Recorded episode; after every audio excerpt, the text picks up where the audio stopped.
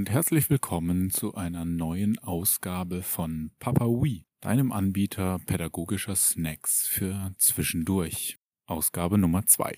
Heute soll es um Kooperation gehen. Kooperation fördern, Kooperation behindern, Kooperation vermeiden.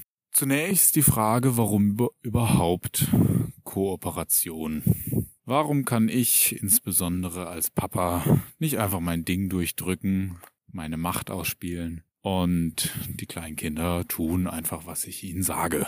Ganz einfach, es ist verboten.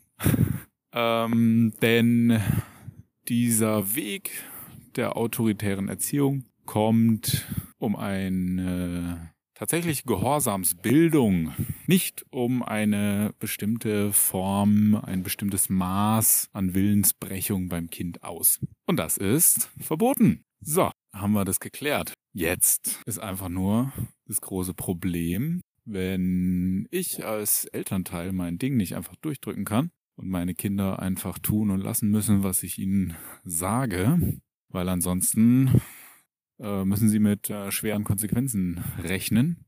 Ja, was mache ich denn dann?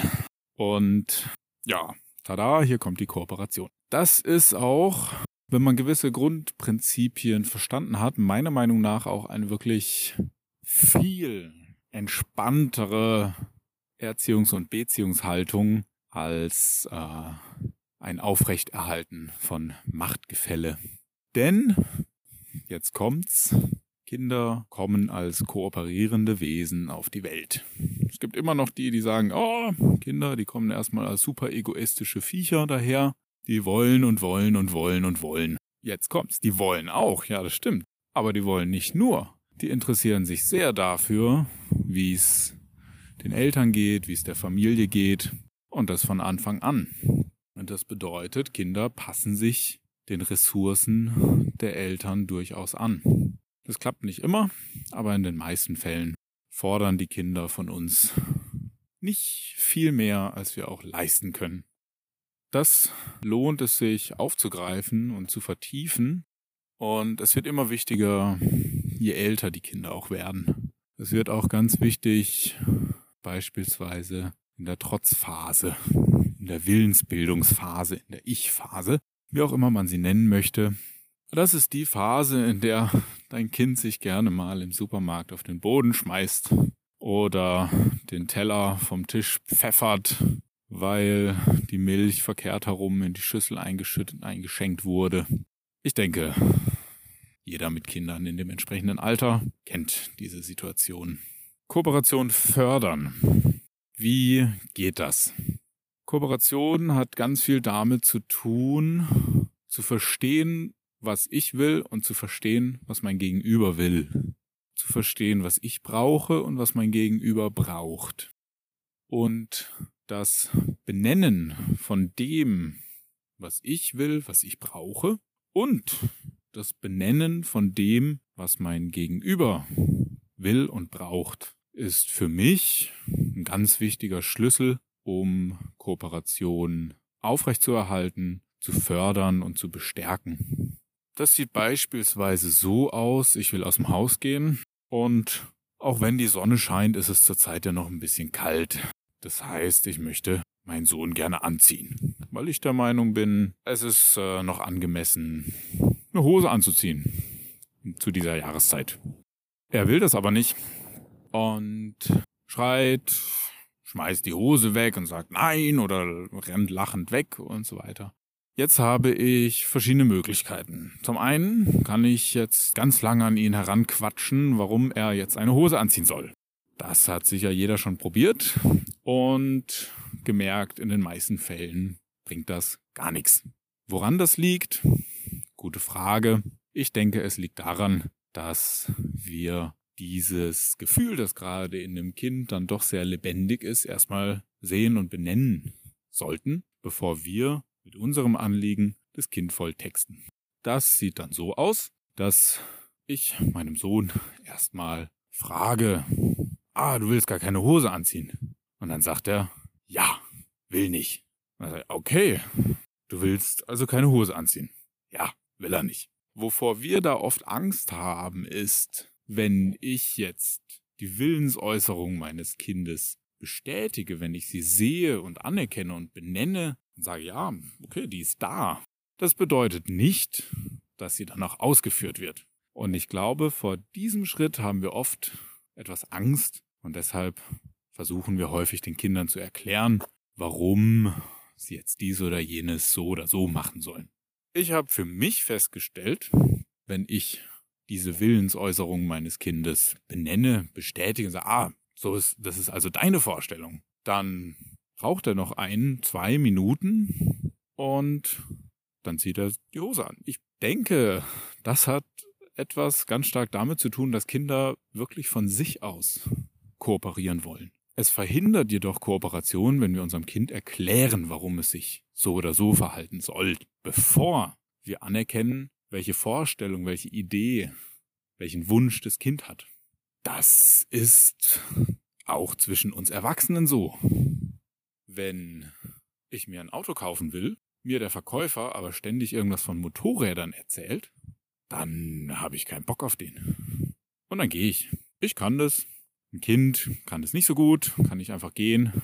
Äh, es fängt halt an zu schreien, zum Beispiel. Oder sich auf den Boden zu schmeißen oder Dinge in der Gegend herumzuwerfen. Das, was Kinder dann eben tun, wenn sie sich missverstanden fühlen und wenn sie nicht wahrnehmen können, dass wir Eltern Interesse daran haben, sie zu verstehen. Kinder zu verstehen bedeutet wiederum auch nicht, sie ständig zu fragen. Was willst du denn? Sag mir doch, was du willst. Jetzt sag es mir doch. Ich verstehe dich nicht. Da braucht schon diesen kleine Schippe mehr, zumindest in dem Alter sieben, acht.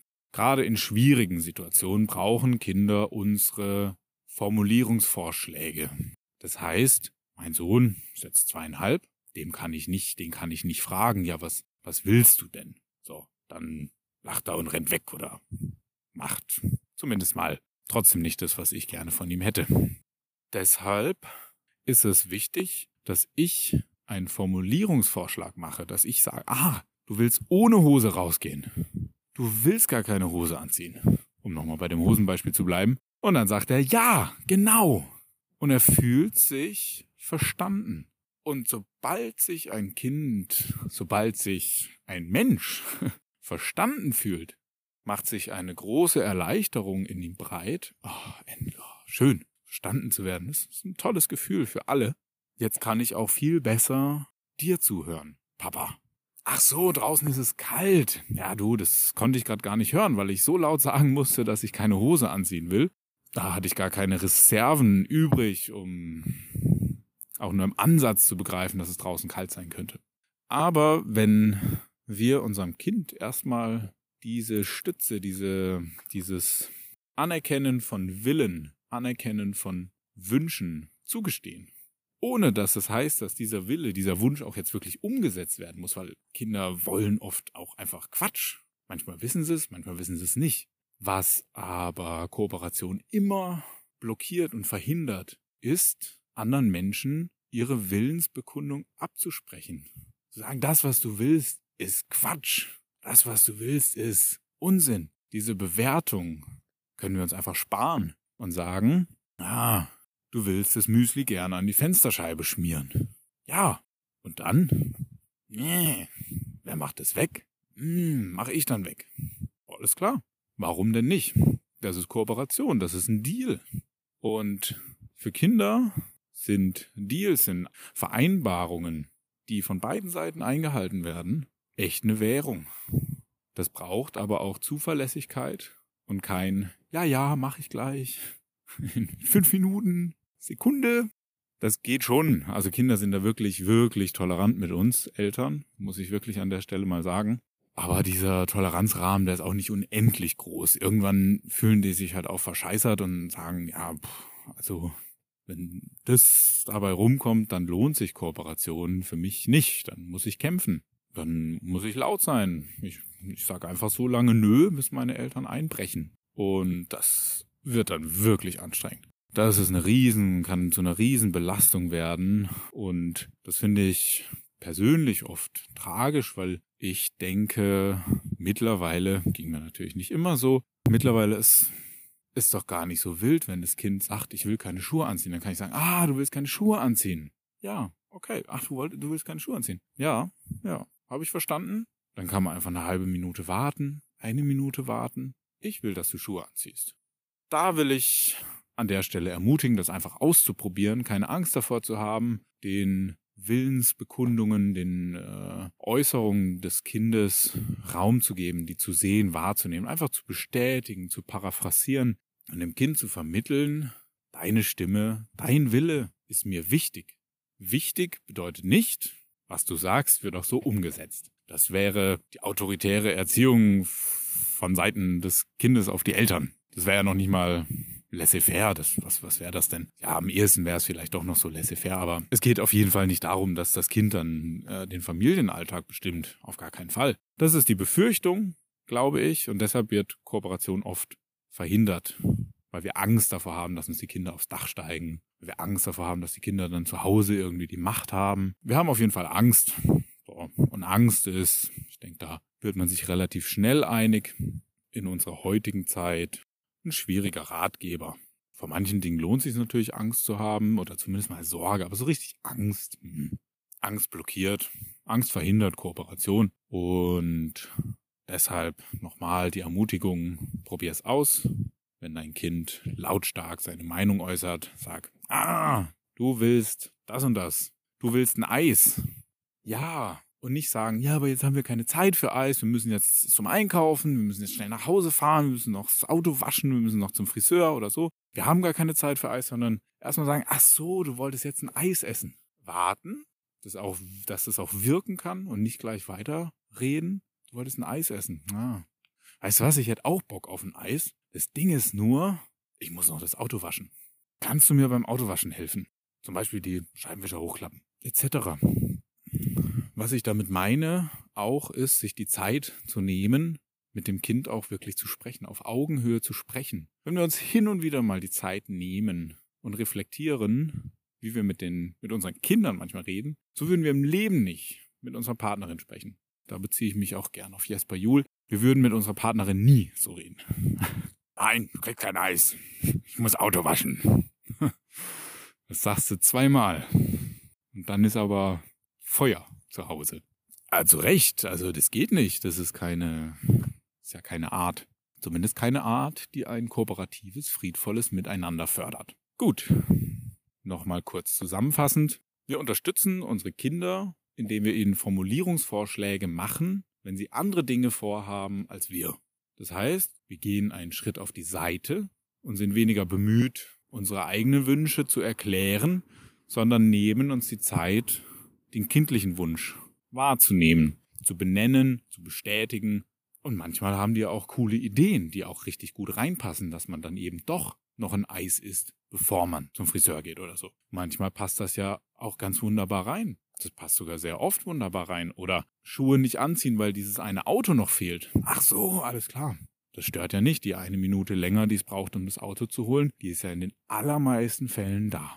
Ich beziehe mich jetzt hier auf 80 bis 85, vielleicht sogar 90 Prozent unseres Familienalltags. Ich beziehe mich nicht auf die Situationen, in denen es nicht, tatsächlich nicht mehr geht. Die gibt es auch. Aber wenn wir wirklich ehrlich sind, das sind vielleicht fünf, maximal zehn Prozent der Situationen, der Erlebnisse, der Momente, die wir mit unseren Kindern haben, sind so aufgebaut. Wir packen unser Kind ein, setzen es ins Auto rein und fahren es zur Kita, weil es geht einfach von der Zeit nicht mehr. Wir haben das im Blick und dann sind wir auch nicht sauer auf das Kind, sondern wir machen das, was nötig ist, um Stress zu vermeiden und um trotzdem unserer Verantwortung für unser Familienleben und auch für unser Berufsleben gerecht zu werden. Das sind aber wirklich nur ganz wenige Prozente. In den aller, allermeisten Fällen lohnt es sich sowas von auf Kooperation zu setzen und sich der genannten Dinge bewusst zu sein und sie einfach hin und wieder umzusetzen. Jedes, jeder Versuch zählt und jeder geglückte Versuch zählt doppelt. In diesem Sinne, vielen Dank fürs Zuhören und bis zum nächsten Mal. Ciao, ciao.